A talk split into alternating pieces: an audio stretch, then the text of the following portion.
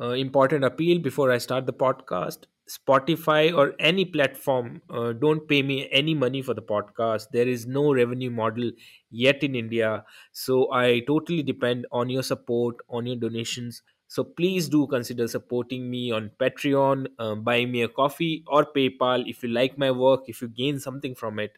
Uh, all the links are mentioned in the description box of, of this podcast. Uh, any independent creator need the support of the audience, so please, please do consider supporting the podcast. So welcome to Anurag minus Varma podcast ये है podcast का episode number तीस और आज हमारे साथ हैं आमिर अज़ीज़ आमिर एक पोइट हैं आर्टिस्ट हैं आप में से ज़्यादातर लोग आमिर को सब याद रखा जाएगा पोएम के थ्रू जानते ही होंगे। ये वो पोएम है जो कि हमारे समय की एक डेफिनेटिव प्रोटेस्ट एंथम बन के उभरी है। ये पोएम दरअसल सी एन आर सी के प्रोटेस्ट के समय काफ़ी पॉपुलर हुई और आज आप इसकी पॉपुलैरिटी का अंदाज़ा, इस पोएम की पॉपुलैरिटी का अंदाज़ा इसी बात से लगा सकते हैं कि पिंक फ्लॉइड के रॉजर वाटर्स ने भी इस पोएम को एक प्रोटेस्ट इवेंट में यूज़ किया था। इनफैक्ट इंडिया में भी शायद ही कोई ऐसा प्रोटेस्ट होगा प्रोग्रेस प्रोग्रेसिव्स द्वारा जहाँ पे ये पर्टिकुलर पोएम या इनफैक्ट ये पर्टिकुलर फ्रेज यूज़ ना होता हो तो एक पॉलिटिकल सिस्टम के प्रति कम्युनल हेट के प्रति ये पोएम अपना एंगर फ्रस्ट्रेशन और इवन होप भी एक्सप्रेस करती है। इसके अलावा भी आमिर ने बहुत सी पोएम्स लिखी हैं, जैसे कि बैलेड ऑफ़ फैलू खां अच्छे दिन ब्लूज मैं इनकार करता हूँ इनफैक्ट आज इनके इंस्टाग्राम में मैंने इनकी काफ़ी सारी पुरानी पोएम्स भी देखी, जो कि अभी चर्चा में नहीं आई हैं तो उनके बारे में भी हम आज आमिर से डिटेल में बात करेंगे। So Aamir welcome to Anurag van Sharma podcast कैसे हैं आप? मैं अनुराग ठीक हूँ बिल्कुल बहुत ही अच्छा हूँ। आप बताइए। थोड़ा बताइए बैकग्राउंड के बारे में कहाँ आपने पढ़ाई लिखाई की कहाँ के रहने वाले हैं? मैंने अपनी स्कूल एजुकेशन बिहार से ही है मेरी मेरा नेटिव टाउन से। फिर उसके बाद स्कूल एजुकेशन ख़त्म करने के बाद मैं दिल्ली आ गया था जामिया। अच्छा बिहार में आप कहाँ से हैं? बिहार में पटना डिस्ट्रिक्ट डिस्ट्रिक्ट पटना है हमारा, लेकिन रूरल रूरल पटना बेसिकली तो वहीं वहीं के हाई स्कूल मिडिल स्कूल से हम लोगों ने पढ़ाई की। उसके बाद स्कूल ख़त्म होने के बाद मैं जामिया आ गया। 2000 2006 में मैं जामिया आया। तो तो डिप्लोमा इंजीनियरिंग में एडमिशन लिया मैंने, फिर डिप्लोमा इंजीनियरिंग ख़त्म की, उसके बाद एक साल नौकरी करी, फिर जामिया एक प्रोग्राम चलाता है bachelor of engineering for for diploma holders तो फिर मैंने बीई करी वहाँ से। फिर एक आध दो साल नौकरी की फिर फिर बॉम्बे आ गया 2016 में। तो 10 साल लगभग दिल्ली रहा और पिछले चार पाँच सालों से लगभग यहाँ हूँ बॉम्बे। तो जा जामिया में आपने कितने साल बिताए कम से कम? जामिया में पढ़ाई के हिसाब से मैंने पाँच तीन आठ साल गुजारे क्योंकि तीन साल का डिप्लोमा था कोर्स। चार साल का बैचलर ऑफ़ इंजीनियरिंग होता था लेकिन एक साल मेरा अटेंडेंस शॉर्ट हो गया था तो एक एक साल ड्रॉप हुआ तो पाँच साल वहाँ लगे।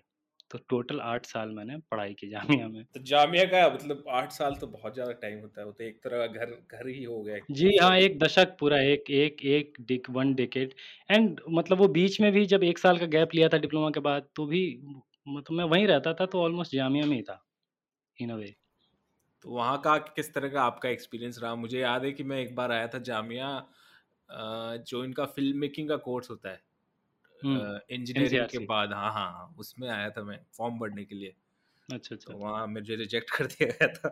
तो मेरा वहाँ का एक्सपीरियंस वही था 2011 में। तो जामिया मतलब मेरे लिए तो काफ़ी काफ़ी आई ओपनिंग था बहुत ही बहुत ही। जैसे वहाँ बहुत तमाम पूरी पूरे देश से लगभग वहाँ स्टूडेंट्स आए हैं और चूँकि यूनिवर्सिटी है तो कोई भी कोर्स में आप हों but you get to interact with lot of people और हम लोग मतलब मैं थोड़ा स्टूडेंट पॉलिटिक्स भी करता था थिएटर करता था बाकायदा 2007 से ही थिएटर करता होता था मैं वहाँ। इन सब ज़रिए से तो सब कुछ, जो जो कुछ भी सीखने समझने को मिला वो जामिया से ही मुझे। तो जब वो इंसिडेंट हुआ था, जब पुलिस जामिया के अंदर घुस गई थी और बहुत ही ब्रूटल तरीक़ों से उन्होंने स्टूडेंट्स को मारा लाइब्रेरी को भी पूरा तोड़ दिया जिसके विजुअल्स जब हम घर बैठ के भी देख रहे थे तो वो एक बहुत ही ज़्यादा डिस्टर्बिंग विजुअल थे। चूँकि आप खुद जामिया से हैं आप एक तरह से इतने साल रहे हैं तो आपके लिए वो एक एक घर की तरह ही है। तो जब आपने जब उसे पहली बार उन विजुअल्स को पहली बार देखा तो आपका क्या फ़र्स्ट रिएक्शन किस तरह का था? जी मैं मौजूद था मैं उस दिन वहीं था। अच्छा आप वहीं थे? जी जी जी मैं वहीं था। It was it was it was it was it was more devastating you know it was very horrible and devastating के और वो भी यूनिवर्सिटी मतलब और वो सड़क से हट के कैंपस में, लाइब्रेरी में पहुँच जाना, वो लाइब्रेरी का टूटना तो मतलब वो बहुत ही हार्ट ब्रेकिंग था, बहुत ज़्यादा हार्ट ब्रेकिंग था। मतलब सारा जो आपका एक बिलीफ सिस्टम होता है ना, वो तो आपके घर से, आपके इंस्टीट्यूट से और देखिए मेरे जैसे पता नहीं कितने हज़ार, कितने लाख स्टूडेंट्स होंगे, जिनके लिए जामिया एक ऐसी जगह है जो अगर उनकी ज़िंदगी में नहीं होता तो वो कुछ नहीं होते। ख़ास के माइनॉरिटी के तमाम, माइनॉरिटी से जितने भी लोग हैं, उनके लिए तो मतलब Jamia is more than more than university क्योंकि अगर जामिया में बहुत सारे लोग हैं जो जामिया अगर नहीं होता तो शायद कुछ भी नहीं होते। तो मैंने, आप समझ सकते हैं, अगर किसी के लिए ऐसा है और उस जगह को इस तरह से तोड़ा जा रहा है और फेलो स्टूडेंट्स को इस तरह से ब्रूटली मतलब बाकायदा नाम पूछ पूछ के मारा जा रहा है तो it was it was devastating it was devastating I mean we all felt that something within us died that day जितने भी लोग जामिया से पास आउट होके चले गए पुराने नए हम सब के लिए कुछ ना कुछ हमारे अंदर मर गया था उस दिन। तो पुलिस मतलब ऐसे ही रैंडमली घुस गई और जो दिख रहा है उन्हीं को वो मारने लग गई। हाँ हाँ मतलब एकदम जैसे कोई आ, मतलब extremely brute extremely brutal extremely inhuman brutal मतलब जैसे अब वो पुलिस पुलिस का जो लाठी मारना है वो मैंने पुलिस भी कायदे से लाठी मारती है। जो लाठी चार्ज होते हैं तो उसके भी कुछ रूल हैं उसके भी कोड ऑफ़ कंडक्ट हैं कुछ। बिल्कुल बिल्कुल। वो मतलब आप गुंडों की तरह नहीं मार सकते। गुंडे जैसा घर पे हमला करते हैं वैसा पुलिस लाठी चार्ज नहीं कर सकती। वो तरीका नहीं है वो। लेकिन यहाँ तो मतलब it was it was it was extremely brutal extremely brutal उसमें आपको ये भी लगता है कि उनका एक पर्सनल बायस और जो एक पर्सनल हेट है वो भी रोल प्ले कर रहा है इस ब्रूटैलिटी के अंदर। बिल्कुल होगा बिल्कुल बिल्कुल होगा क्योंकि ये जो जो भी धार्मिक उन्माद जो जो फैला है जो रेडिकलाइजेशन हुआ है मेजोरिटी का वो अब वो भी तो ह्यूमन है policeman are also human तो वो उनमें भी वो होगा, बिल्कुल ज़ाहिर सी बात होगी। और मतलब वो तो हम सब वीडियोस में और फोटोग्राफ्स में देख रहे हैं कि बाकायदा जो है वो बिना सिविल ड्रेस में कई लोग हैं जो पुलिस वालों के साथ मिलकर मार रहे हैं। वो लोग कौन है? तो मतलब वो वो it is a it is the brutality is part of radicalization only वो वहीं से आ रहा है। वरना पुलिस जैसे वन ओ वन जब बात होती है, मुझे याद है जब हम लोग प्रोटेस्ट में जाया करते थे पहले जंतर मंतर पे तो वहाँ कई सारे पुलिस वालों से बातचीत होती थी। तो बड़े अच्छे, बड़े प्यार से बात करते थे कि हाँ नहीं नहीं, सही कह रहे हैं आप, एजुकेशन बहुत महँगा हो गया है, बच्चों कैसे पढ़ाएँ? फिर पूछते भी थे कि अच्छा आप जामिया पढ़ रहे हैं, मेरा बच्चा बारहवीं में पढ़ रहा है उसको कैसे मैं इंजीनियर बनना चाहता हूँ, क्या करूँ, वगैरह वगैरह। तो ये वही लोग थे जो उस दिन मतलब ऑलमोस्ट जानवर हो गए थे। तो उस, उसके बाद में फिर पूरा मतलब एक जो प्रोटेस्ट का फॉर्म किस तरह से लिया और रेजिस्टेंस किस तरह से फिर उन्होंने धीरे धीरे डेवलप किया कि ये जो हो रहा है, इसको रजिस्ट करना है, वो वो फिर किस तरह से फॉर्म लिया गया? मतलब देखिए, क्या है ना कि सबकी अपनी ताकत होती है। जालिम की ताकत जुल्म है, मजलूम की ताकत जो है वो रिटेलिएशन है प्रोटेस्ट है। तो मैंने वो उसके बाद लगातार वो वो जो जितना ब्रूटल था, उसके बाद भी ब्रूटैलिटी कम नहीं थी। मतलब उसके बाद भी हर दूसरे दिन की घटनाएँ, अब हम सभी लोग वाकिफ हैं उससे। किस दिन गोली चल रही है, किस दिन फलना हो रहा है, किस दिन ढिमका हो रहा है।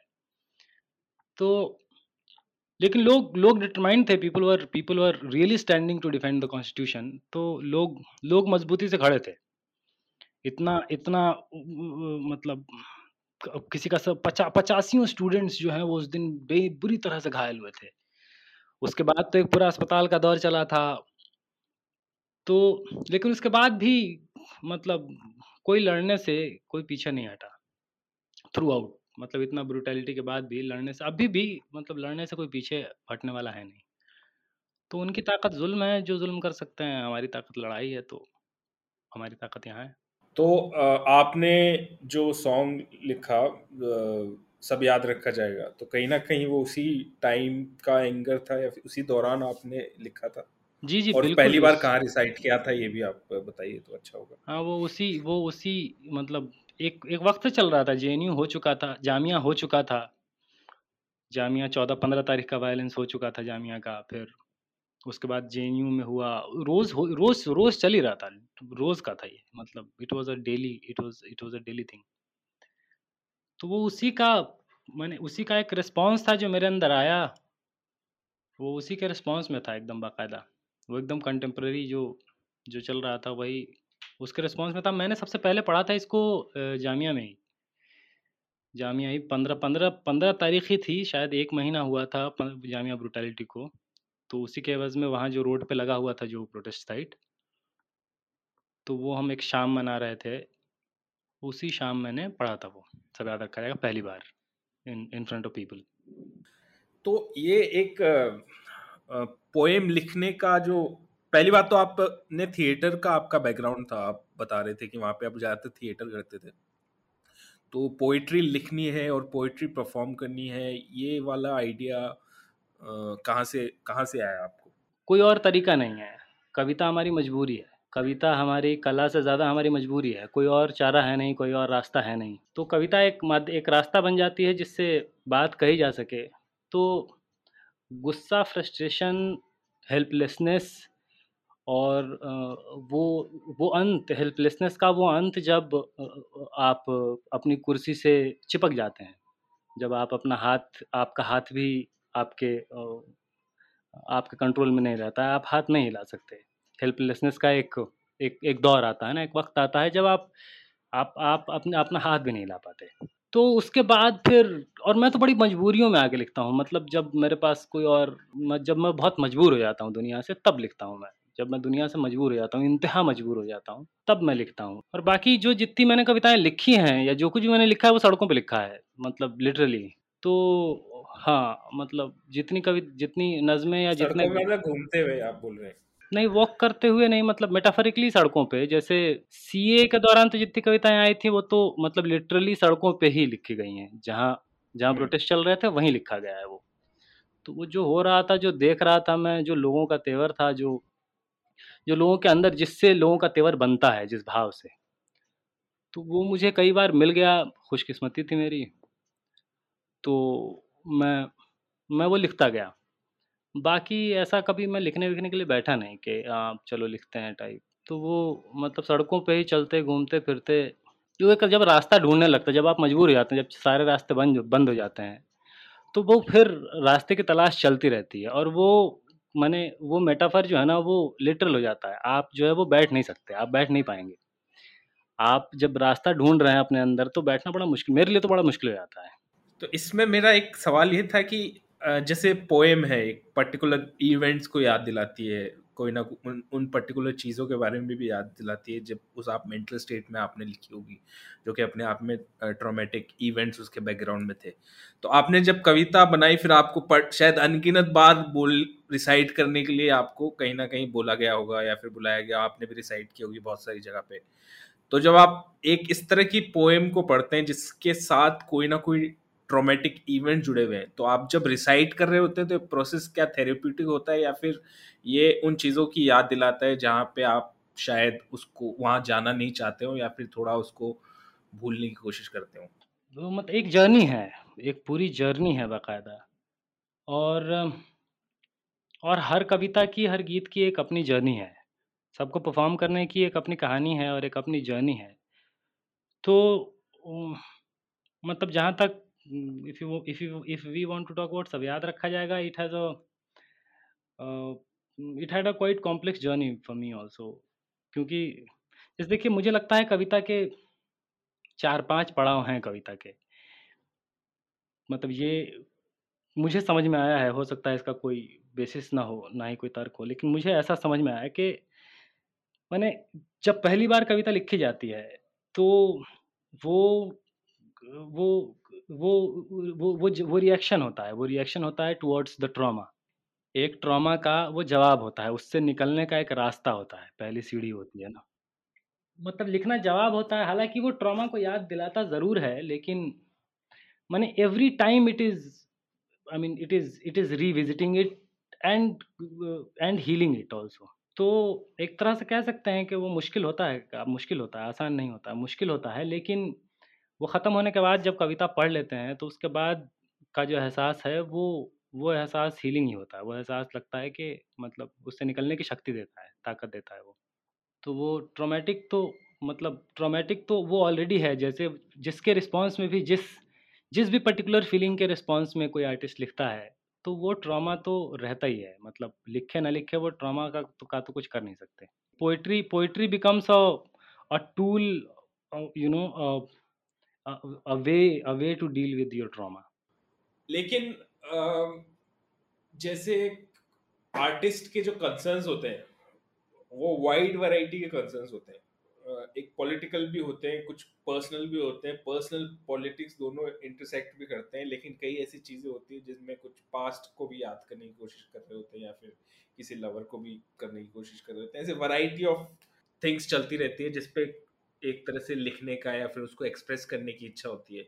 लेकिन कहीं ना कहीं एक थोड़ा सा ये देखा जाता है कि किसी आर्टिस्ट पे थोड़ा पॉलिटिकल का डाल दिया जाता है रेजिस्टेंस जो एक आर्ट के थ्रू क्रिएट कर रहा है, उस पर डाल दिया जाता है। तो खुद आर्टिस्ट के ऊपर भी प्रेशर आ जाता है कि मैं थोड़ी इसी तरह की बातें बोलूँ जिनमें पॉलिटिकल एस्पेक्ट हो या कंटेम्प्रेरी चीज़ों के बारे में बात हो रही हो और कहीं ना कहीं मैंने देखी ज़्यादातर लोग फिर थोड़ा सा उसको रजिस्ट करते हैं डरते हैं उन चीज़ों को मतलब उसके बिसाइड चीज़ों को एक्सप्लोर करने में। तो क्या आपको ऐसा कोई प्रेशर फील होता है कि मुझे सिर्फ़ इन्हीं चीज़ों के बारे में ही बोलना है या फिर आपका खुद का पर्सनली भी ऐसा इंटरेस्ट है कि मैं वाइड वैरायटी ऑफ़ टॉपिक्स को कवर करूँ जो कि मेरी लाइफ जिससे कि मैं एक तरह से डील कर रहा हूँ एग्जिस्टेंशियली भी एक तरह से डील कर रहा हूँ जो कि पॉलिटिक्स के परे भी हो? हम्म, देखिए कविता जो है मतलब मैं कविता के बारे में ही बोल सकता हूँ। कविता जो है वो वो काफ़ी पर्सनल इंटीमेट स्पेस से आती है। मतलब हो सकता है कि वो बहुत सारी चीज़ों के बारे में बात कर रही हो, लेकिन वो बहुत एक पर्सनल एक्सपीरियंस बहुत एक इंटीमेट एक्सपीरियंस है, जहाँ से वो बात कही जा सकती है। बाकी एक स्टैम्प का तो प्रॉब्लम है कि एक स्टैम्प जो है वो ख़ास के जो जो समाज के बारे में जो जो आवाम के बारे में बात करने लगते हैं लोग, उन पे ख़ास ठप्पा जो है वो प्रोटेस्ट पोइट का या प्रोटेस्ट पोइट्री का ये जो particular so called so called categorization है प्रोटेस्ट पोइट्री का, वो तो गड़बड़ है, काफ़ी काफ़ी काफ़ी प्रॉब्लमेटिक है वो। और वो एक आर्टिस्ट को कॉर्नर करता है बाकायदा, कि अगर कोई प्रोटेस्ट पोइट्री लिख रहा है तो अब वो उस ठप्पे के साथ ही अपने उसका एक इमेज क्रिएट किया गया अब वो उसी पे बात करे उससे दिगर बात करेगा तो मतलब पता नहीं लोग सुनना चाहेंगे नहीं सुनेंगे। लगातार हो रहा है कई सारे आर्टिस्ट के साथ हो चुका है वो इसके बारे में लिख चुके हैं बता चुके हैं ये बार बार हो रहा है। तो मुझे पता था कि ऐसा मतलब ये होना कोई बहुत ही मतलब बहुत ही नया नहीं है तो मैं कोई प्रेशर तो नहीं लेता। कई सारे लोगों ने मुझे मतलब कई सारे लोगों ने कहा कि नहीं, तुम क्यों नहीं लिख रहे हो? कविता तुम्हें लिखनी चाहिए। तो मैंने कहा कि मुझे सीफेस फ्लैट चाहिए, मुझे समंदर के बगल में बैठ के लिखना है, दिला दो, लिखूँगा।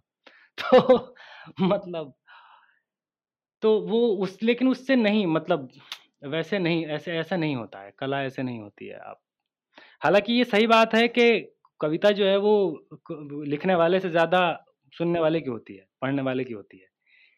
कविता लिखने वाले ज़्यादा पढ़ने, कविता की कविता की ज़रूरत जितनी कवि को है, उतनी ही सुनने वाले को भी होती है। बट नॉर्मली ये जो होता है ना प्रेशर ये मैंने देखा है ज़्यादातर जितने भी दलित, बहुजन, मुस्लिम, इन सब पे काफ़ी ज़्यादा इस तरह का प्रेशर हो जाता है कि कहीं ना कहीं जो दूसरा वर्ग है जो कि अपर कास्ट है और जि, जिनके हाथ में कल्चरल सोशल कैपिटल है आर्ट की एक तरह से वो ठेकेदारी हैं क्योंकि उनके पास पैसा भी उतना है या फिर उसको प्रोपोगेट करने का पावर भी उतना है वो कहीं ना कहीं इनको एक ट्रोमेटिक स्टेज में ही उन उनका एक्सप्रेशन देखना चाहते हैं या फिर कहीं ना कहीं ट्रोमेटिक चीज़ों के बारे में उनको ज़्यादा सुनना पसंद है। आप कुछ और कर कर रहे हो तो तो उनको ज़्यादा वो नहीं, वो वो उसको एक्सेप्ट नहीं करते या फिर उसको थोड़ा सा नीचे का आर्टिस्ट है उस तरह का मानते हैं कि सबके पास शिफ्ट करने की आज़ादी नहीं होती कि मैं ये भी कर लूँ, वो भी कर लूँ, ये भी कर लूँ। जैसे आप अनुभव सिन्हा को देख लो, आप प्रकाश के जित कोई आर्टिस्ट है तो वो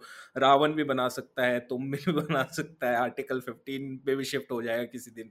तो ये जो कहीं पे भी जाने की जो इजीली नेविगेट करने की जो पावर है आर्ट स्पेस के अंदर I think they have it more easy than the people from the marginalize section जी जी बिल्कुल। वो देखिए मजलूम को जो है ना वो मजलूम जब रोता बिलखता हुआ दिखता है तो बड़ा मज़ा आता है दुनिया को। और वो उसी रूप में उसको देखना चाहते हैं। मुट्ठी तान के खड़ा हुआ या इश्क की बात करता हुआ कोई मजलूम जो है ना वो बड़ा अटपटा लगता है दुनिया को। इवन अगर आर्टिस्ट का भी रूप लेता है एक मजलूम तो वो मतलब वो रोता बिलखता हुआ दिखे यही समाज चाहता है। वो रोने बिलखने के से अलग, जैसे ही कुछ करने की कोशिश करता है, वो दुनिया को थोड़ा नागवार गुजरता है। उसको समझ में नहीं आता है कि इसका क्या करना है। मतलब रोते बिलखते पे तो आप दया कर सकते हैं ना। वो दया एक बड़ा प्रोफाउंड फीलिंग है ना। वो जो मतलब एक प्रिविलेज के साथ जो दया का फीलिंग है, वो बहुत जुड़ा हुआ है। वो चैरिटी के साथ जो आता है किसी किसी भिखारी को पैसा देते हुए pardon I am sorry to use this word even लेकिन एक एक फकीर को पैसा देते हुए जो एहसास होता है वो एहसास है। दया का किसी पर दया कर पाने का वो एहसास आता है। तो वो एहसास और उसी एहसास की आदत है समाज को प्रिविलेज समाज को उसी एहसास की आदत है।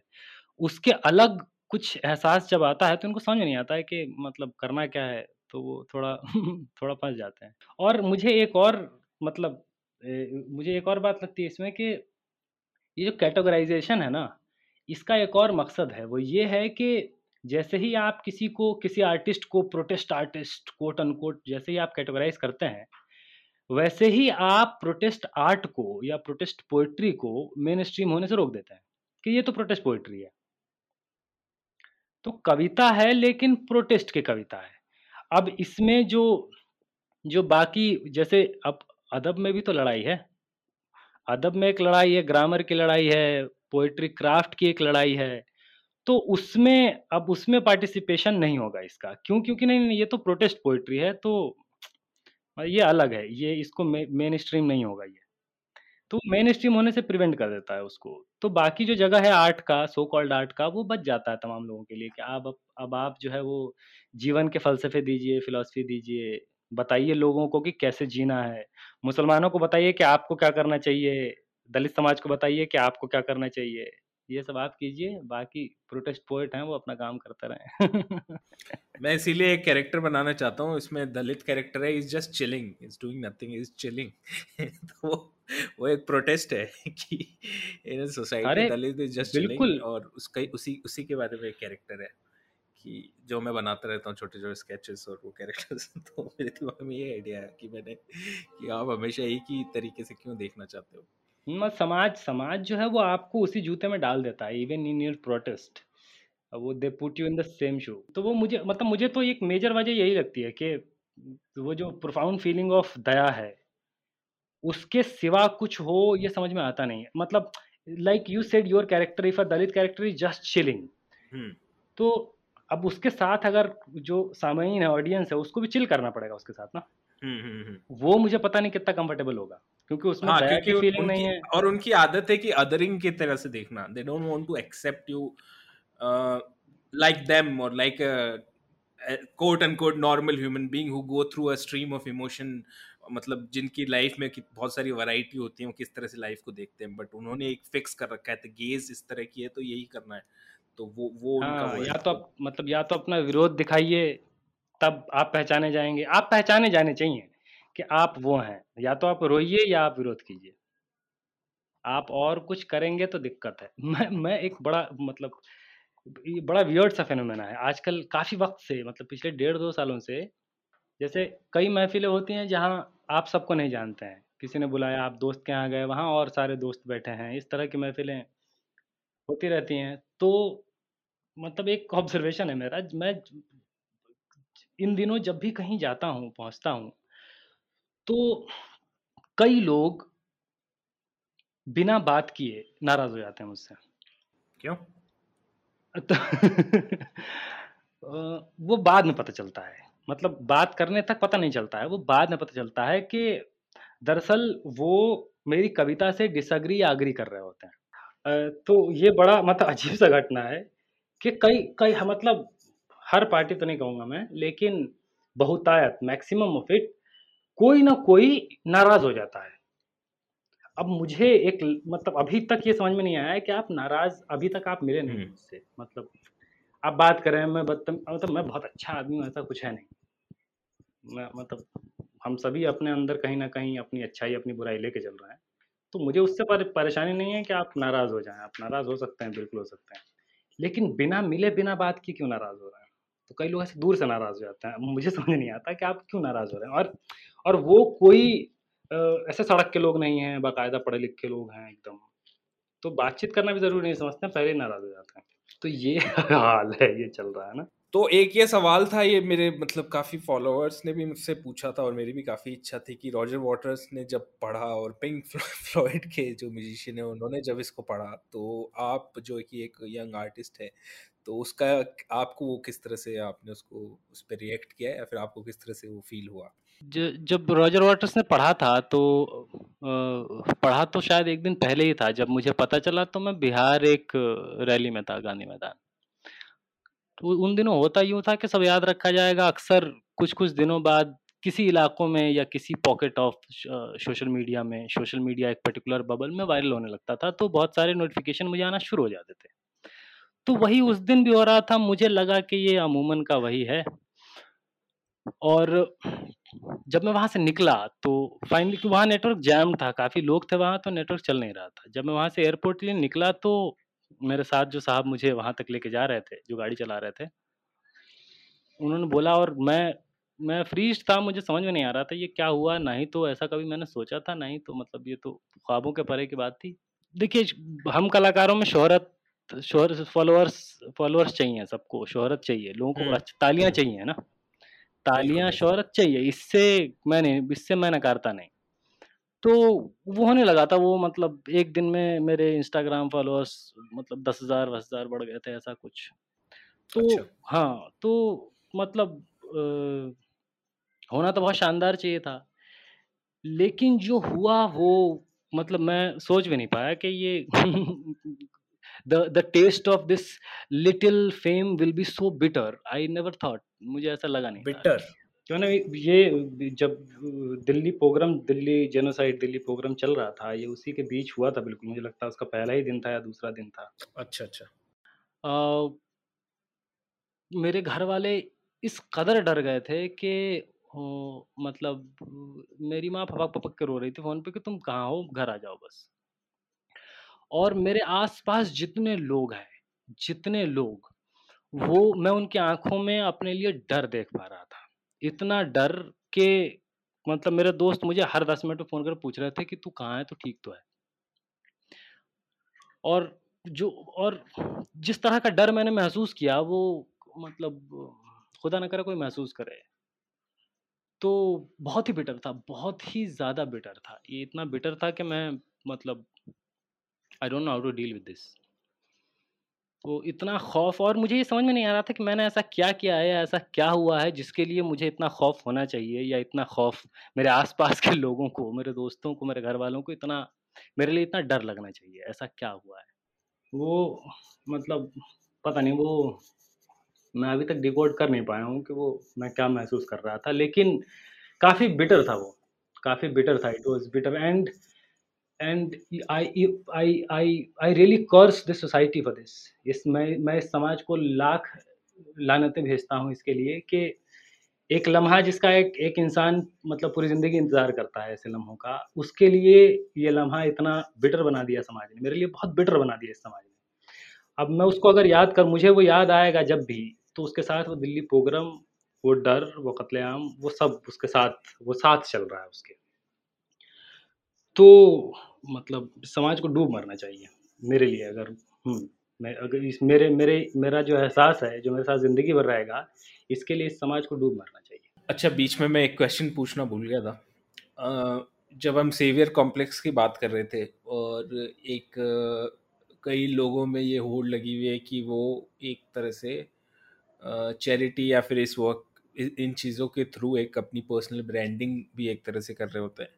तो आपने प्रोटेस्ट बहुत सारी जगह आपने देखे बहुत क्लोजली देखे। और मैंने भी देखे इस तरह के लोग। क्लोजली तो नहीं बट मैं ऑनलाइन देखता रहता हूँ कि इस तरह के लोग दिखाई देते हैं जो कि इन इवेंट्स का इन इन इन प्रोटेस्ट का एक आई I मीन mean, उनकी एम्पथी इतनी कोई होती नहीं दूसरे के प्रति बट वो एक तरह से कहीं ना कहीं यूज़ करते हैं उस, उसको अपने बेनिफिट के लिए। तो आपने इस तरह के लोग भी देखे जो कि प्रोग्रेसिव साइड से जो अपने आप को दिखाते हैं but they are not maybe they are not very progressive in real life for example Hussain ने भी एक पोइम लिखी थी दोगले। तो जी, आपने पर्सनली ऐसा कुछ देखा? हाँ, मतलब देखिए जो अपॉर्च्युनिज़्म है, जो अपॉर्चुनिस्ट लोग हैं वो हर जगह मौजूद होते हैं। उनकी उनका कोई ज़ात नहीं है, उनका कोई धर्म नहीं है। पूंजी जो है वो मतलब capital in any form is the only religion तो मैंने ऐसे लोग तमाम होते हैं लेकिन मुझे लगता है कि लड़ाई एनी वे उनकी है नहीं। जो अपॉर्च्युनिस्ट लोग हैं, उनकी लड़ाई है नहीं। लड़ाई है उनकी जो हाशिए के लोग हैं, जो सताए जा रहे हैं, जो हज़ारों हज़ार हज़ारों सालों से सताए गए हैं या जो अभी सताए जा रहे हैं, लड़ाई उनकी है। तो अब इनका क्या कहें मुझे लगता है हुसैन का ही रिस्पॉन्स इस इसके लिए सबसे बेस्ट है। तो हुसैन ने जो कविता लिखी है, वही मेरा भी रिस्पॉन्स है। जो भी लोग हाँ, जो भी मतलब किसी तरह का भी इस्तेमाल करना चाहते हैं वो क्योंकि देखिए मतलब आप कर तो नहीं पाएँगे वो ज़रा-सा पर्क्स है उसका, वो आप ले लेंगे, लेकिन लड़ाई तो मतलब लड़ाई में लड़ा लड़ाई का कुछ ज़्यादा नुकसान कर नहीं पाते वो लोग। मेरा कहने का मतलब ये है। कोशिश करते हैं डैमेज करने की, उससे लड़ाई डैमेज होती है ज़रूर। अगर अवसरवादी लोगों की संख्या बहुत बढ़ जाती है या अगर अवसरवाद बहुत ज़्यादा बढ़ जाता है एक मूवमेंट में, तो काफ़ी दिक्कत होती है। लेकिन हुसैन का रिप्लाई बहुत सुंदर है। वो वो वही मुझे लगता है वही कविता पढ़नी चाहिए। पोएम का लिंक मैं डिस्क्रिप्शन में दे दूँगा तो आप उसको हाँ, बिल्कुल उसका पढ़ सकते हैं। अगर आप उनमें से एक हैं तो सेल्फ रिफ्लेक्ट भी कर सकते हैं इस चीज़ के बारे में। जी, और मतलब कई सारे और मतलब जैसे मुझे मैं I I if I look on on the on the brighter side it is कि वो अपॉर्च्युनिस्ट लोग लोग हमेशा आउट नंबर्ड होते हैं। हुँ। हमेशा आउट नंबर्ड होते हैं। क्योंकि और खास कर सी ए प्रोटेस्ट में जिस तरह से यंग लोग, जवान लोग ना मतलब in the people the people in the 20s उनकी जो एनर्जी थी और जिस तरह से, जिस बेबाकपन से वो लड़ रहे थे, चाहे वो किसी समाज से आ रहे हों, समाज के किसी सेक्शन से आ रहे हों, वो जिस बेबाक और जिस ईमानदारी से लड़ रहे थे, मैं मैं बहुत फ़ैसिनेट हो गया था मतलब मैं बहुत ज़्यादा फ़ैसिनेट हो गया था उन उनको देख के। मतलब वो इंस्पिरेशन का काम कर रहे थे बिल्कुल। बट जनरली आपने जितने भी प्रोटेस्ट वगैरह देखे, specially by people who are not Muslim but who are in a way ally एक तरह से कर रहे हैं या फिर इस फाइट के लिए लड़ रहे हैं, एक कॉन्स्टिट्यूशन के लिए लड़ रहे हैं, सेकुलर वैल्यूज़ के लिए लड़ रहे हैं। तो आपको लगता है कि उन उनका रिस्पॉन्स उस लेवल का था जितना होना चाहिए? Are you satisfied with their response with the response of the ally? नहीं, वो तो मतलब वो वो कोई सेटिस्फाई नहीं है मुझे लगता है और इसके इसका ज़िम्मेदार मुझे समझ में नहीं आता इसका ज़िम्मेदार इंडिविजुअल को बनाया जाए कि नहीं क्योंकि मतलब लोग जो भी लोग वहाँ मौजूद थे, वो लोग मैं बहुत आयत maximum of the people maximum of the people were honestly there with their bone and blood. लेकिन देखिए सवाल ये था सीए मूवमेंट का जो पूरा आइडिया था, उसमें जो मेजोरिटी समाज है, उसकी ज़िम्मेदारी ये थी कि वो अपने मोहल्लों में शाहीन बाग वो अपने मोहल्लों में ये क्रिएट करे। वो ठीक है सॉलिडैरिटी बहुत अच्छी बात है, बहुत ज़रूरी थी। लेकिन वो एक कदम जो दिख रहा था, जो ऑब्वियस कदम है ना, ऑब्वियस कदम ऐसा नहीं है इसके लिए बहुत एंटिसिपेशन चाहिए आपको, इसके लिए बहुत आपको कुछ ज्ञान चाहिए, कि जब तक वहाँ क्योंकि डी-रेडिकलाइज़ आपको वहाँ करना पड़ेगा। जब तक आप मेजोरिटी कम्युनिटी में इस बात को नहीं लेके जाएँगे वहाँ नहीं बैठेंगे, तब तक बात नहीं होगी। तो या ठीक है सॉलिडैरिटी बहुत बहुत ज़रूरी है and I really appreciate the solidarity. I really appreciate and मतलब मेरा अप्रिसिएशन करना भी मुझे लगता है सही नहीं है क्योंकि वो उनका भी मूवमेंट है, जितना हमारा मूवमेंट है उतना उनका मूवमेंट है। लेकिन वहाँ भी जो मेजॉरिटी जो जो मेजॉरिटी कॉर्नर पॉकेट्स हैं हिंदुस्तान के, वहाँ वहाँ वहाँ वहाँ काम करने की ज़रूरत है ना, वहाँ आपका एक्सेस है। वहाँ जो है वहाँ मेजॉरिटी वहाँ मेजॉरिटी का एक्सेस है। जहाँ मुसलमानों का एक्सेस था, वहाँ मुसलमानों ने बिठाया आपको, वहाँ बात मतलब वहाँ बात करना एक ज़रूरी ज़रूरी चीज़ थी जो नहीं हुई। क्योंकि डी-रेडिकलाइज़ेशन की ज़रूरत उधर है, वहाँ और हिंदुस्तान जो है वो एक प्लूरल जगह है। यहाँ अगर कोई जंग जीतनी है, तो कोई एक कौम, कोई एक सेक्शन सिर्फ़ अपने आप से जीत जाए, ये ना हिंदुस्तान का चरित्र है, ना डेमोक्रेसी का चरित्र है। डेमोक्रेसी का मतलब यही है कि आवाम जो है सब मिल के अगर कोई काला कानून है तो उसका विरोध करे और उस सब में सब शामिल जब तक नहीं होंगे तब तक बात नहीं बनेगी।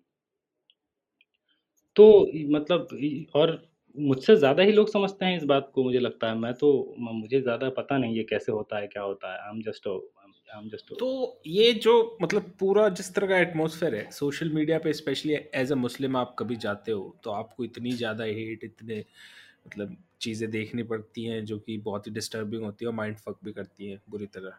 तो इस सिचुएशन में कोई मुस्लिम यूथ है जो सोशल मीडिया को नेविगेट कर रहा है फिर इन इन चीज़ों से देख रहा है। तो वो अपनी मेंटल हेल्थ किस तरह से इस इस मैडनेस के अंदर प्रिजर्व कर सकते हैं?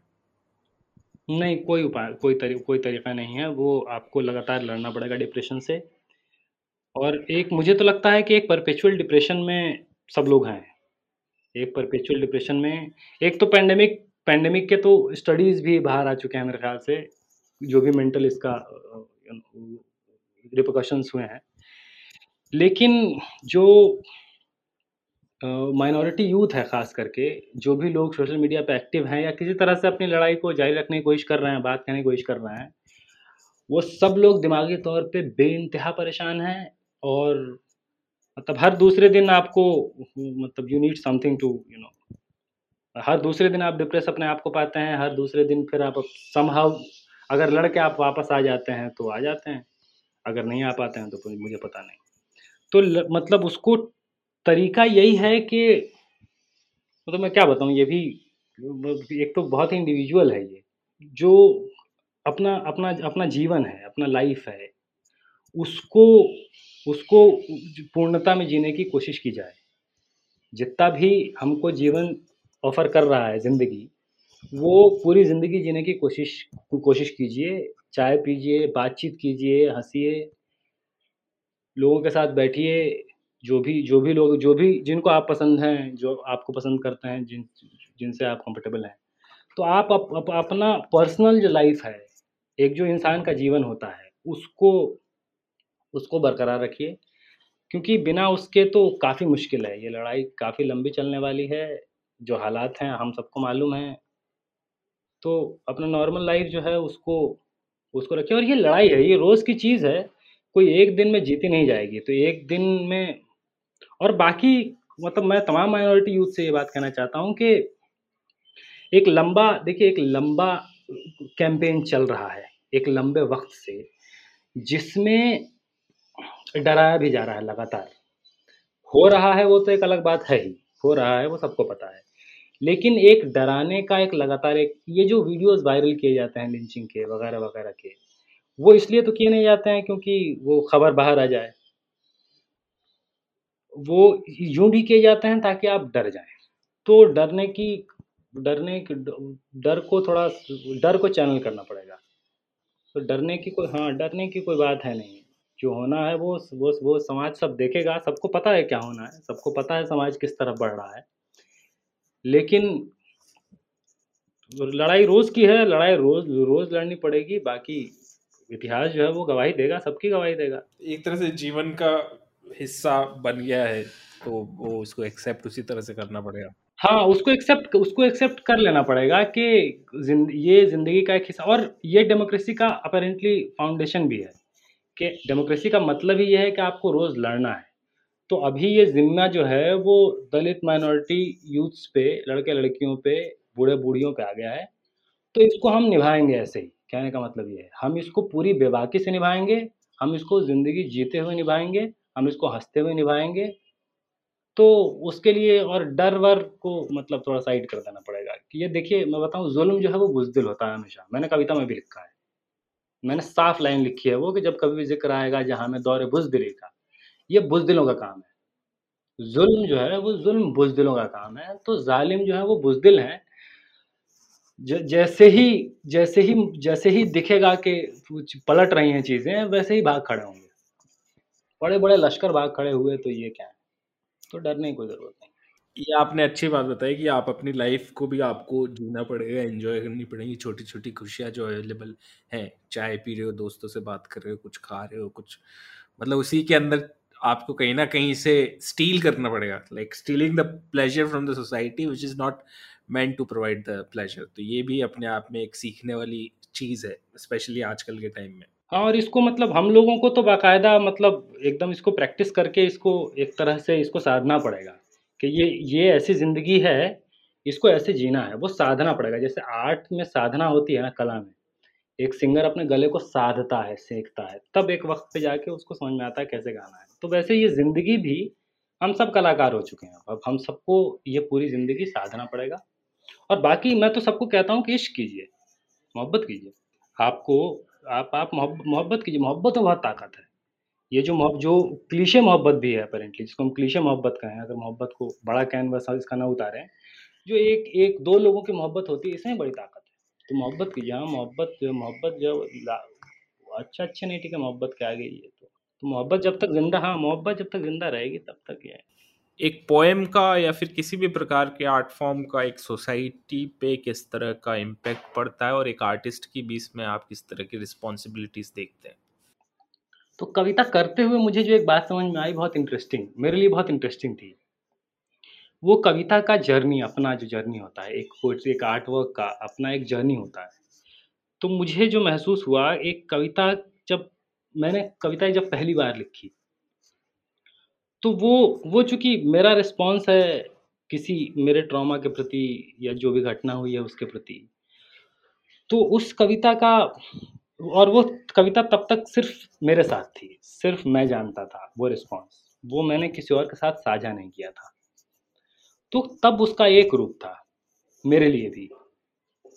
मेरे लिए उस पोइट्री का तब एक मतलब था, जो मुझे समझ में आ रहा था। जब मैंने उसको लोगों के बीच पहली बार पढ़ा तो उसका एक दूसरा मतलब निकल गया है सामने।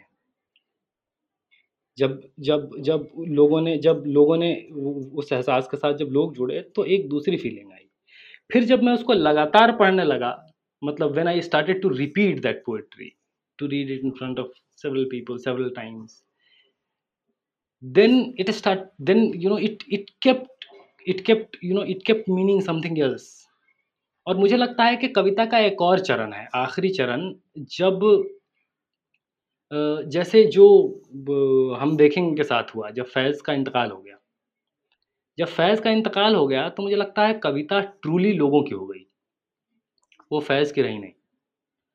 तो मुझे ऐसा समझ में आया कि कविता के चार चरण होते हैं। एक, जब वो लिखी जाती है, दूसरी, जब वो पहली बार पढ़ी जाती है, तीसरी, जब वो जब वो रिपीट की जाती है लोगों द्वारा। और चौथी, जब वो कविता जहाँ से आई है, वो सोर्स जब ख़त्म हो जाता है मतलब एटलीस्ट फिजिकलिटी से। तो कविता का एक एक एक रूप है। तो ये चार, मुझे चार चरण कविता के मुझे समझ में आए। It can be a very bullshit observation नहीं it's very interesting it's very interesting क्यों, क्योंकि क्योंकि कोई भी इनफैक्ट कविता ही नहीं, कोई भी आर्ट वर्क होता है ना, जिसके अंदर जो कंज्यूमर है कंज्यूमर एज इन जो भी उसको कंज्यूम कर रहा है उस आर्ट वर्क को तो वो कहीं ना कहीं खुद को उसमें ढूंढ रहा होता है, या अपने किसी ना किसी जान पहचान वाले को ढूंढ रहा होता है कि जिस, जो उसने चीज़ें देखी या फिर किसी ना किसी को तलाश रहा होता है, और वो जब मिल जाता है तो उसका एक अलग हाई उस पर वो पहुँचता है। जैसे फ़िल्में फ़िल्में देखते हैं तो फ़िल्मों में कहीं ना कहीं जब मैं आज से मान लो एफ़ में था। एफ़ से भी पहले जब मैं यूरोपियन फ़िल्म में देख रहा था तो काफ़ी लोनर्स में घूमता रहता था इधर उधर। तो कहीं ना कहीं मैं अपने आप को ढूंढ रहा था और जिस फ़िल्म में वो एग्जैक्ट इमेज आ जाती थी, थी जिस फ़िल्म में वो वो चीज़ें आ जाती थी जिससे मैं डील कर रहा होता था तो मैंने कहा चलो मेरी चीज़ मुझे मिल गई। तो कहीं ना कहीं वो भी एक सेल्फिश नेचर है कंजप्शन का कि हाँ मैं अपने आप को ही कहीं ना कहीं उसमें तलाश रहा हूँ या कोई ना कोई प्रेमिका को या फिर किसी ना किसी चीज़ को मैं तलाश रहा हूँ कि वो इसीलिए लिखने के बाद आपने वो बिल्कुल सही बोला कि वो खुद की रहती नहीं वो व्यूअर का जो व्यूअर या फिर जो भी कंज्यूमर है वो कहीं ना कहीं उस वो अपना एक पर्सनल रिलेशन बना लेता है उसके साथ जिसमें शायद हमारा एज ए क्रिएटर कोई लेना देना भी नहीं बचता वो उसका एक पर्सनल वो हाँ मतलब एक हाँ और एक वक्त के बाद मतलब फिर आप आप एक दूसरी तरह से इंटरेक्ट करना शुरू हो जाते हैं उस आर्ट फॉर्म से मतलब उस art work particular art work से एक दूसरे तरह का इंटरेक्शन शुरू हो जाता है जो मतलब कई बार तो और and you are you are you are always haunted also you are you are haunted by your own work several times आप अपने आप अपने आपका काम आपको ही आके हॉन्ट कई बार ऐसे भी पीछा भी छुड़ाना पड़ता है। हाँ मतलब वो हॉन्ट करने लगता है आपको ना वो जैसे जो बैलेट ऑफ़ पहलू खान है वो मेरे लिए इतना मुश्किल होता है वो गाना टू परफॉर्म मतलब हाल, जब स्टेज पे कहीं परफॉर्म कर रहे हैं तो वो तो वो तो एक प्रोफेशनल काम है, वो तो करना पड़ेगा आपको। लेकिन वो द मेयर सॉन्ग साढ़े चार, पाँच मिनट का एक गाना गाना वो इतना मुश्किल हो जाता है कि मुझे समझ में नहीं आता है कि ये क्या हो रहा है, ये इतना मुश्किल क्यों हो रहा है गाना? और बाकी मतलब मैं नॉर्मली तो बिल्कुल उस गाने को मैं गा ही नहीं पाता। मतलब नॉर्मली अगर मैं बैठा हूँ चार लोगों के बीच के अच्छा गाना गा, कोई गाना गा दो भाई तो मैं वो गाना तो नहीं गा पाता। तो मुझे अभी तक समझ में आया नहीं है कि ये ये इतना हॉन्टिंग वो बहुत हॉन्टिंग मेरे लिए भी बहुत हॉन्टिंग हो गया है वो तो कई आर्ट कई कई कई काम जो है वो वापस आके, और मतलब मेरा एक और आर्ट आर्टिस्टों से आर्टिस्टों से अगर बातचीत, नहीं, पता नहीं इस बात को मैं कैसे सेंटेंस को फ्रेज कैसे करूँ, लेकिन ये वक्त है कि, मुझे लगता है कि आर्टिस्टों को और बेबाक होना पड़ेगा। आर्टिस्टों को और ईमानदार होना पड़ेगा, क्योंकि मैंने वो वो सिंगुलैरिटी में भी सिंगुलैरिटी में भी मिलती है ना। आप जब अपने आप को खोजना शुरू करते हैं ईमानदारी से, जब अपने आप को आप आईने में, वाकई में नंगा करके आप, वो एक, वो वो कहते हैं ना आप अके, वो कोई भी काम लिखने का या क्रिएशन का कोई भी काम लोगों के बीच करना बड़ा मुश्किल हो जाता है अक्सर लोगों के लिए। या लिखना लिखना लोगों के लिए लोग तनाई अक्सर लोग जो है वो तनाई ढूंढते हैं लिखने के लिए। तो वो क्यों होता है? क्यों आप तनाई ढूंढते हैं? आप इसलिए तनाई ढूंढते हैं क्योंकि आपको नंगा कर जाती है वो, ना? राइटिंग जो है वो आपको नंगा कर जाती है। तो अगर हम, अगर एक, कोई भी एक इंसान, कोई भी किसी सेक्शन से, औरत, मर्द, बूढ़ा बच्चा, कोई भी एक इंसान ईमानदारी से अगर अपने अंदर की एक चीज़ ढूंढ लेता है तो वो पूरे समाज के लिए वो एक चीज़ ढूंढ के निकाल देता है सामने। और इस वक्त इस वक्त जब नफरत से जल रहे हैं लोग लोग अपने अंदर नफरत से जल रहे हैं। ये वक्त बहुत ज़रूरी वक्त है कि हम अपने आप को एक, हम अपने आप को बिल्कुल नंगा करके देखने की कोशिश करें और हम अपने अंदर ढूँढने की कोशिश करें कि ये जो भी समाज में हमको दिख रहा है क्रिटिसाइज करना बहुत आसान है ना, हम समाज को तुरंत बोल सकते हैं कि अरे ये तो पागल लोग हैं। सौ आपके पास एक्सक्यूजेज हैं कि ये जाहिल हैं, इन्होंने पढ़ाई नहीं की। हालाँकि वो सारे के सारे तर्क गलत हैं। तो पढ़, सार, पढ़े लिखे लोग ज़्यादा हेट फैला रहे हैं आज के टाइम में। तो मतलब हमको, वो समाज हम ही से बना है। हम आप ही उसका हिस्सा हैं कहीं ना कहीं। तो हम अगर अपने आप को रिफ्लेक्ट और आर्टिस्ट तो यही प्रोफेशनल काम है। आर्टिस्ट का काम है समाज में अपने आप को रिफ्लेक्ट करने का काम आर्टिस्ट को दिया था। या जब हमने चुना था, हमने कहा था पहली बार कि हम आर्टिस्ट हैं तो हमने ये ज़िम्मेदारी ली थी कि हम अपने आप को ईमानदारी से रिफ्लेक्ट करेंगे। समाज को रिफ्लेक्ट करने का एक ही तरीका है, अपने आप को ईमानदारी से रिफ्लेक्ट करना। तो वो हम, वो कलाकारों को करना पड़ेगा। वो जब तक कलाकार ईमानदारी से चारों तरफ़ से नहीं करेंगे, तब तक हम नहीं, हम लड़ना बहुत मुश्किल है। चारों तरफ़ से वो करना पड़ेगा और वो अकेले किसी से होगा नहीं। हाँ तो मतलब वो कर, वो चारों तरफ़ से जब तक, और आर्टिस्ट तो मतलब पता नहीं मैं मैं कैसे इसको आप काट हाँ, हाँ कोई नहीं आप फ्रीली बोलो। आर्टिस्ट जब जब हम आर्टिस्ट हुए थे जब हमने पहली बार अपने आप को कहा था आप हम अपने आप को भी कहते हैं ना एक बार पहले हम अपने आप को कहते हैं कि हम आर्टिस्ट हैं तब समाज हमको कहता है कि हम आर्टिस्ट हैं। पहले समाज आपको आर्टिस्ट नहीं कहता है आप अपने अंदर अपने आप को कह चुके होते हैं। तो जैसे ही हमने ये कहा उसके बाद हमारी सबसे पहली ज़िम्मेदारी और सबसे फोरमोस्ट प्राइमरी ज़िम्मेदारी जो है अपने आप के प्रति भी वो सेल्फ रिफ्लेक्शन है। जो समाज को ऑटोमेटिकली रिफ्लेक्ट करेगा। ऐसा नहीं है आपको जाके समाज समाज में कॉन्ट्रडिक्शन खोजने वोजने के ये जो समाज में कॉन्ट्रडिक्शन खोज रहे हैं वो ऐसा मतलब उतना सम, आप अपने घर में खोज लीजिए कॉन्ट्रडिक्शन अपने आप चार लोगों में कॉन्ट्रडिक्शन आपको जो मिल रहा है वही समाज में कॉन्ट्रडिक्शन है। ये जो नफरत है ये चार लोगों तक पहुँच गई है। आप मुझे मुझे पता नहीं कब से दो ऐसे लोगों से मैं नहीं मिला even in you know individual interaction जिसमें वो हेट अभी जो इस टाइम पे जो हेट फैला हुआ है वो बीच में आके चुगली ना कर रहा हो। वो जो है हेट बीच में आके चुगली करने लगता है। वो वो वो पता चल जाता है आपको कि आप एक दूसरे से जो है वो आप ज़ात से पहचान रहे हैं एक दूसरे को आप एक दूसरे को धर्म से पहचान रहे हैं आप इंसान की तरह नहीं पहचान पा रहे हैं। अब इसकी वजह क्या है? ये आपको ढूंढनी पड़ेगी। तो वो रिफ्लेक्शन वो कर, वो करना पड़ेगा। वो आर्टिस्टों को आर्टिस्ट इस टाइम का अपनी ज़िम्मेदारी निभानी पड़ेगी बिना उसके काम होगा तो बस यही है कि आर्ट मतलब आर्टिस्ट ज़रा ईमानदारी से बात कहें और और और बहुत सारे लोग मुझसे ये पूछते हैं बहुत पूछते क्या हैं? मतलब बातचीत में ये ये बात आती है कि भाई तुम तो मार्जिनलाइज सेक्शन से हो तो तुम मतलब तुम प्रोटेस्ट करते हो लोग सुनते भी हैं कि हाँ प्रोटेस्ट है द, दलित आर्टिस्ट हैं वो करते हैं हम तो प्रिविलेज हैं हम क्या बात करें? हम अगर बोलेंगे कि हम दलितों की बात बोलेंगे तो दलित बोलेंगे कि तुम अप्रोप्रिएट कर रहे हो मुसलमानों की बात बोलेंगे तो मुसलमान बोलेंगे कि तुम अप्रोप्रिएट कर रहे हो तो हम क्या करें? ये कई बार मुझे कई लोगों ने पूछा है ये बात बहुत ही मतलब in a very in a very private conversation तो ये हो सकता है ये सवाल बहुत लोगों के मन में हो। जैसे मैं खुद मैं मैं मैं दलित मैं दलित समाज से नहीं हूँ। तो मैं तो तो तो मैं अगर मुझे अगर बात करनी है समाज में वो कॉपरेशन तो चल रहा है ना। मुझे उसको बात, मुझे उसकी बात तो करनी पड़ेगी, उसके साथ सॉलिडारिटी तो जतानी पड़ेगी, या उसको रिफ्लेक्ट तो करना पड़ेगा। वो कैसे करना है, ये सवाल बहुत सारे लोगों के मन में है। तो मेरा मेरा एक जवाब है इसके लिए, वो ये है कि देखिए, अगर आप मार्जिनलाइज सेक्शन से हैं तो आपकी ज़िम्मेदारी है रजिस्ट करना। हमारी ज़िम्मेदारी, हमारी ज़रूरत भी है, हमारी ज़िम्मेदारी भी है रजिस्ट करना। प्रोटेस्ट करना। अगर मैं अगर मैं एक प्रिविलेज समाज समाज से होता तो मैं अपने समाज का पर्दाफाश कर रहा होता। मैं अपने समाज के राज बता रहा होता, जो हेट कंसील करने की कोशिश, हम हम कंसील करने की कोशिश करते हैं ना, हम अपने समाज का हेट हम नहीं चाहते हैं कि दूसरे लोग जाने। हमको लगता है कि हम we are not very comfortable लेकिन वो करना पड़ेगा। वो आप प्रिविलेज अगर समाज से हैं तो आपको हिपोक्रेसी जो है, उसका पर्दाफाश करना पड़ेगा, उसको सामने रखना पड़ेगा, क्योंकि वो आपको ही पता है कि उस समाज में क्या चल रहा है। वहाँ हेट कैसे पनप रहा है, कैसे फैल रहा है। अगर आप ये नहीं करेंगे तो वो जानवर ये जो पैदा किया है आपने, ये सबको खाएगा। ये किसी एक को मारेगा, ऐसा नहीं है। जब इसके पास कोई नहीं बचेगा तो ये फिर आप पे टर्न होगा।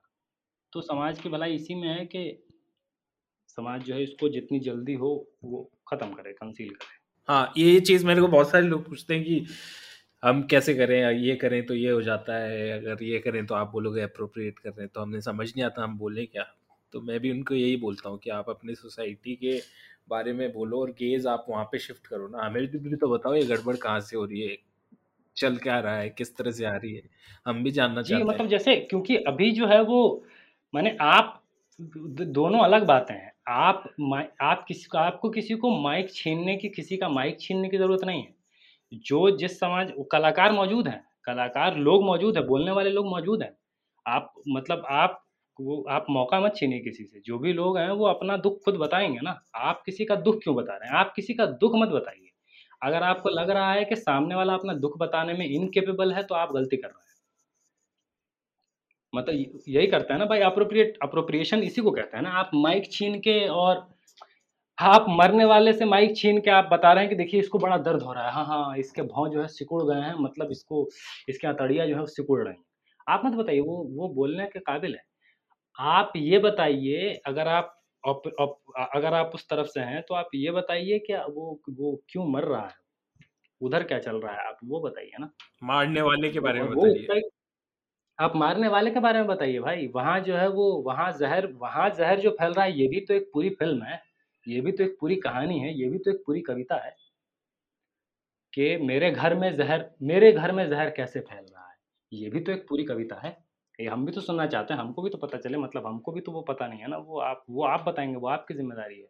या तो फिर हम बताने लगे, फिर आप कहेंगे कि ये तो ऐसा नहीं होता तुम बदनाम बिटर है ये बड़ा बिटर आर्टिस्ट है। बिट, बिटर हाँ मतलब क्योंकि और वो वो अगर ईमानदारी से सब लोग अपना काम करें कम अगर कलाकार ही कम से कम इस समाज के कलाकार अगर अपना काम ईमानदारी से करेंगे तो ये समाज जो है वो इस अधर से तो बाहर निकल जाएगा। और हिपोक्रेसी में बात करना तो मतलब पूरा अरे एक एक मुद्दा और छूट गया।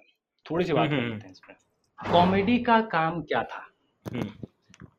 इस दौर, कॉमेडी कॉमेडी जो है वो इस दौर का आर्ट फॉर्म है ना। कॉमेडी जो है वो इस इस दौर में कॉमेडी के कई फॉर्म दिखते हैं हमको। वो फॉर्म जो है वो स्टैंड अप सिनेमा से लेके स्टैंड अप कॉमेडियन से लेके सटारिस्ट से लेके ट्विटर कॉमेडियन से लेके, यू नो मतलब तमाम एकदम एक एक सीरीज़ है वो चलता है। कॉमेडी का, कॉमेडी की ज़िम्मेदारी क्या थी? कॉमेडी की ज़िम्मेदारी, कॉमेडी की ज़िम्मेदारी जो है वो सिर्फ़ तानाशाह का मज़ाक उड़ाने तक नहीं है। सिर्फ़ तानाशाह का मज़ाक उड़ाना कॉमेडी का अभी ये ये जो वक्त है इस दौर में तो आप देखिए कई सारे मुझे ऐसे पीसेस मिलते हैं या ऐसा मज़ाक मिलता है जो तानाशाह के बारे में किया गया हो जो उसको ह्यूमनाइज करता दिखता है मुझे। हम्म, हम्म, हम्म, तो डिक्टेटर को ह्यूमनाइज करता होता है। ये मेरा पर्सनल ओपिनियन है इससे लोग ना इतफाक़ी रख सकते हैं कोई दिक्कत नहीं। लेकिन मुझे बहुत स्ट्रांगली ऐसा लगता है कि अब मज़ाक उड़ाना जो है ये मज़ाक उड़ाने का पूरा जो कॉमेडी का अंदाज है हिंदुस्तानी अंदाज वो वो ह्यूमनाइज कर रहा है वो ह्यूमनाइज कर देता है। भाई एक आप एक मास मर्डरर को आप ह्यूमनाइज कर रहे हैं उसका मज़ाक उड़ा के। तो मुझे पता नहीं मैं कॉमेडियन नहीं हूँ मुझे पता नहीं क्या करना चाहिए लेकिन मतलब मुझे मुझे मुझे खा, एक एक एक ख़ास ना इतफाक़ी है। अभी जो फॉर्मेट ऑफ़ कॉमेडी चल रहा है, क्योंकि वो मतलब मुझे पता नहीं मैक्सिमम मैक्सिमम तो मैं ये देख रहा हूँ कि वो वो ह्यूमनाइज कर रहा होता है डिक्टेटर्स को। मुझे समझ में नहीं आता वो मज़ाक किस काम का है जो एक तानाशाह को ह्यूमनाइज कर दे। हम्म। वो इनफैक्ट वो भी है ना कि करने वाले ज़्यादातर सुपर डुपर प्रिविलेज हैं। तो it for them it's more less in act मतलब एक स्टैंड अप भी कर रहे हैं या फिर बाकी तरह की कॉमेडी है देन देन इट्स मतलब a hobby kind of a thing it doesn't उसकी जो चीज़ है या फिर जो हो रही है, उनको कोई डायरेक्ट इम्पैक्ट नहीं है, कुछ उनका पर्सनल गुस्सा नहीं है तो आर्ट में इस तरह की नहीं होती तो कोई रॉनेस या फिर कोई ऑथेंटिसिटी वो आती नहीं है। तो कहीं ना कहीं वो उसको बस, शायद इसीलिए मेरे हिसाब से जो आप बोल रहे हैं तो उसे एक मस्ती मज़ाक की चीज़ लेके चल रहे हैं और आई मीन हाँ I mean that can be that can be the reason for it हाँ मतलब वो वो अगर आरटीज बढ़ रही हैं उससे ट्विटर पे तो हाँ हाँ that that is the reason that is the reason that is the whole कि एक आरटी बढ़ाना या फिर एंगेजमेंट को इंक्रीज करना because this also sells but उसके अंदर कोई ऑथेंटिसिटी या आर्ट को लेके थोड़ा पुश करना वो वो तो नहीं है वो तो नहीं है। जी अब मतलब आप आपको आ, आपको क्या आपको क्या हमको पता है कि ये मतलब मैं दावे के साथ कह सकता हूँ कि आधे मीम्स जो जो तानाशाह के मज़ाक उड़ाने के लिए बनाए जाते हैं वो आई टी सेल से आते हैं। हम्म। वो रजनीकांत मीम जो है वो इस बात का सबूत है। रजनीकांत मीम जो आया था एक वक्त पे जिसमें उल्टी सीधी बातें होती थी कि रजनीकांत ने ये कर दिया और वो फलाना कर दिया जिसमें मतलब मज़ाक उड़ता था ना रजनीकांत का। वो उसको डिफेम नहीं कर रहा था उसको मोर ह्यूमनाइज कर रहा था और वो तो बाकायदा मुझे लगता है बाद में कुछ मैंने आर्टिकल वार्टिकल भी कहीं पढ़ा था कि वो एक कैंपेन था। वो एक बाकायदा एक डिज़ाइन कैंपेन था। तो मुझे पता नहीं कि आप मतलब ये ये ये इसमें कोई शक नहीं है कि ये ये आईटी सेल से कैंपेन आ रहा है to you know to to humanize the figure कि भाई आप मज़ाक उड़ा सकते हैं इतना तो डेमोक्रेटिक है कि मज़ाक उड़ा सकते हैं आप तो, तो सही है तो है मतलब और क्या इतना क्यूट इंसान है आप मज़ाक भी उड़ा ले रहे हैं।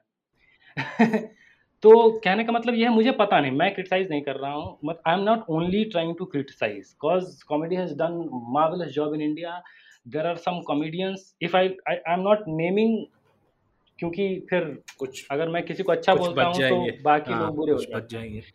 बाकी बाकी लोग बुरे हो जाते हैं लेकिन मैं खुद शैदाई हूँ कई सारे कॉमेडियंस हैं जिनका मैं मतलब इंतहा शैदाई हूँ। I am a fan of those लेकिन कॉमेडी को अब अब अब जो जो जो जो लार्जर कॉमेडी है उसको अपना अपनी दशा दिशा तो एक बार तय करनी पड़ेगी क्योंकि एक पॉपुलर मीडियम है। आप मास को रीच कर सकते हैं। और हंसाने वाले हंसाने वाले से तो मतलब आप you know you can do anything तो सोचना पड़ेगा ज़िम्मेदारी का काम है।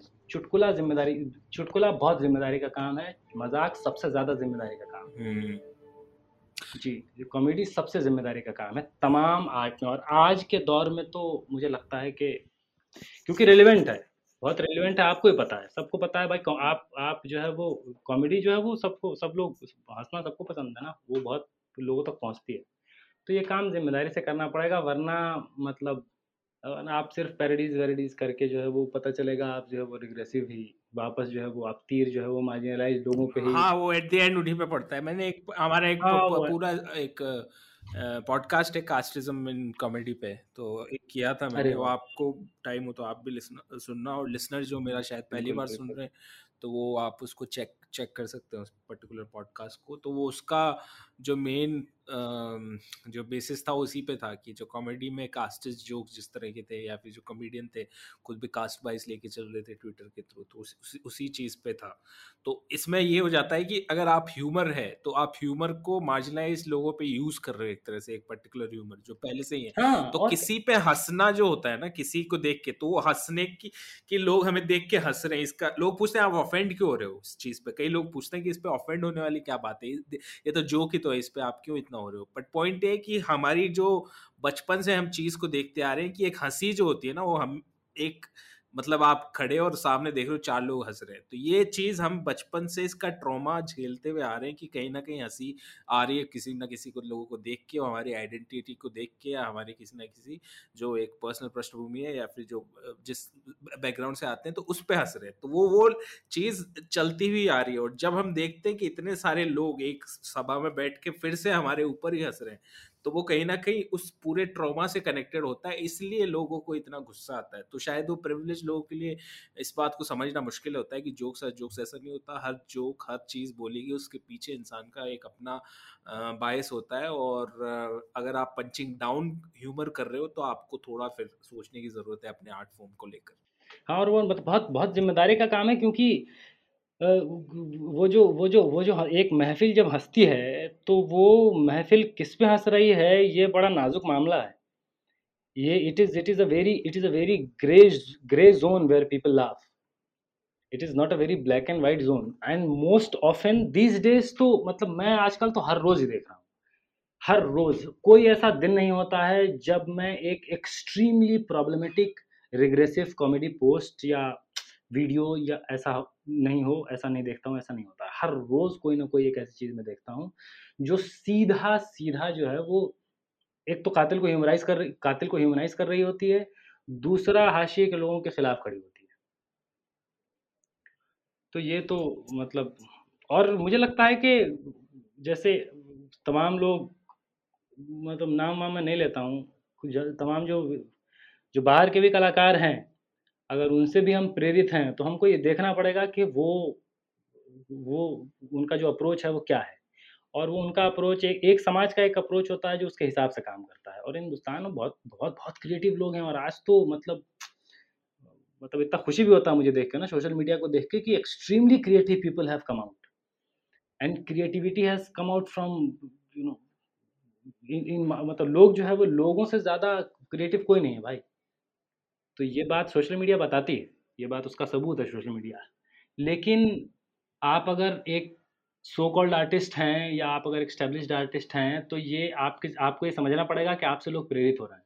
तो अगर आप बचकानी हरकतें करेंगे तो वो लोग उसको फॉलो करेंगे और वो बहुत ख़तरनाक है। आपको ज़िम्मेदारी से काम करना पड़ेगा, आप आप अगर जिम्मेदार मतलब अगर आप भाई सुपर स्टार वुपर स्टार का आइडिया है आपका तो बात अलग है, फिर आपसे कोई बातचीत नहीं की जा सकती। लेकिन आप अगर एक सामाजिक राजनीतिक परिवेश में अगर काम कर रहे हैं, अगर आर्ट को as a form of protest आज आर्ट को as a form of social growth देख रहे हैं तो आपको जिम्मेदार, ज़िम्मेदारी से काम करना पड़ेगा। कहने का मतलब ये है, हम गैर जिम्मेदार होकर काम नहीं कर सकते। अभी वो वक्त नहीं है कि आप कुछ भी करने का वक्त है नहीं। ज़िम्मेदारी ज़िम्मेदारी लेनी पड़ेगी अपने काम की और देखना पड़ेगा कि तमाम तरह के जो लोग हैं, तमाम सेक्शन के जो लोग हैं, उनका उस पर क्या रिएक्शन है, वो क्या बोल रहे हैं।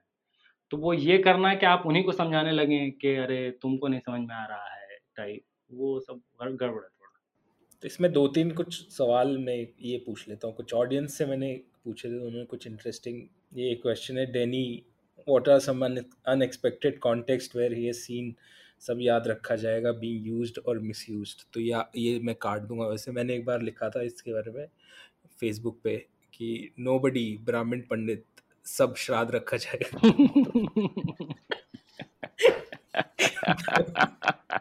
ये सही है। ऐसा आपके साथ हुआ कहीं?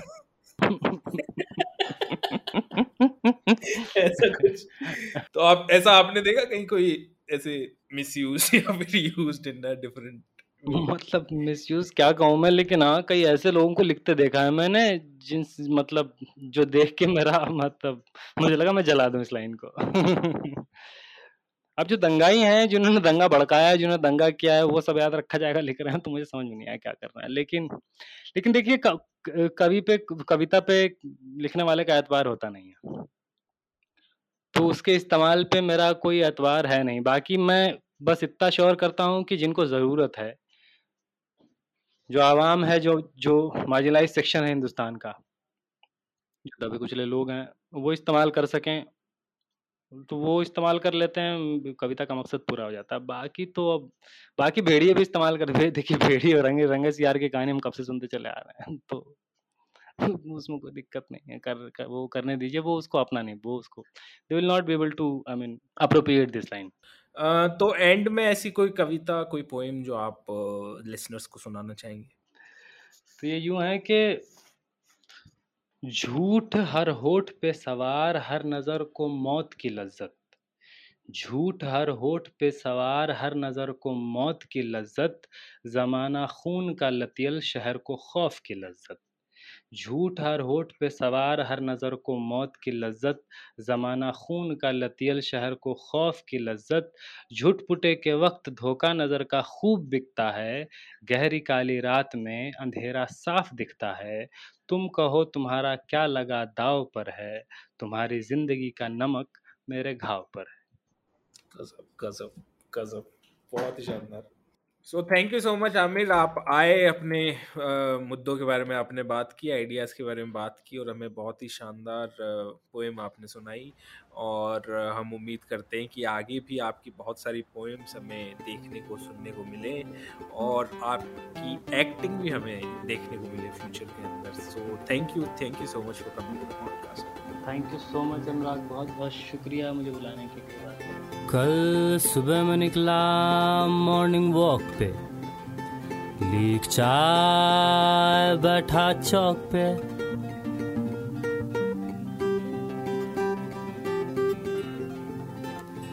सूरज उगा नहीं था अब तक, चाँद फलक पे अब भी बाकी था।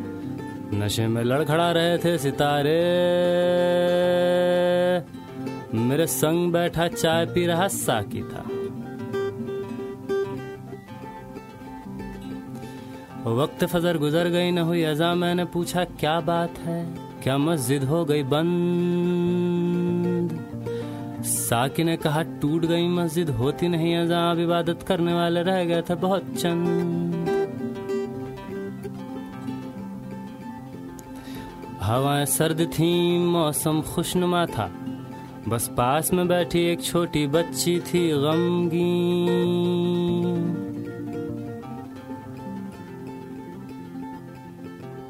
जमी पे ओस पड़ी थी मैंने ओस चख के देखा ओस थी नमकीन।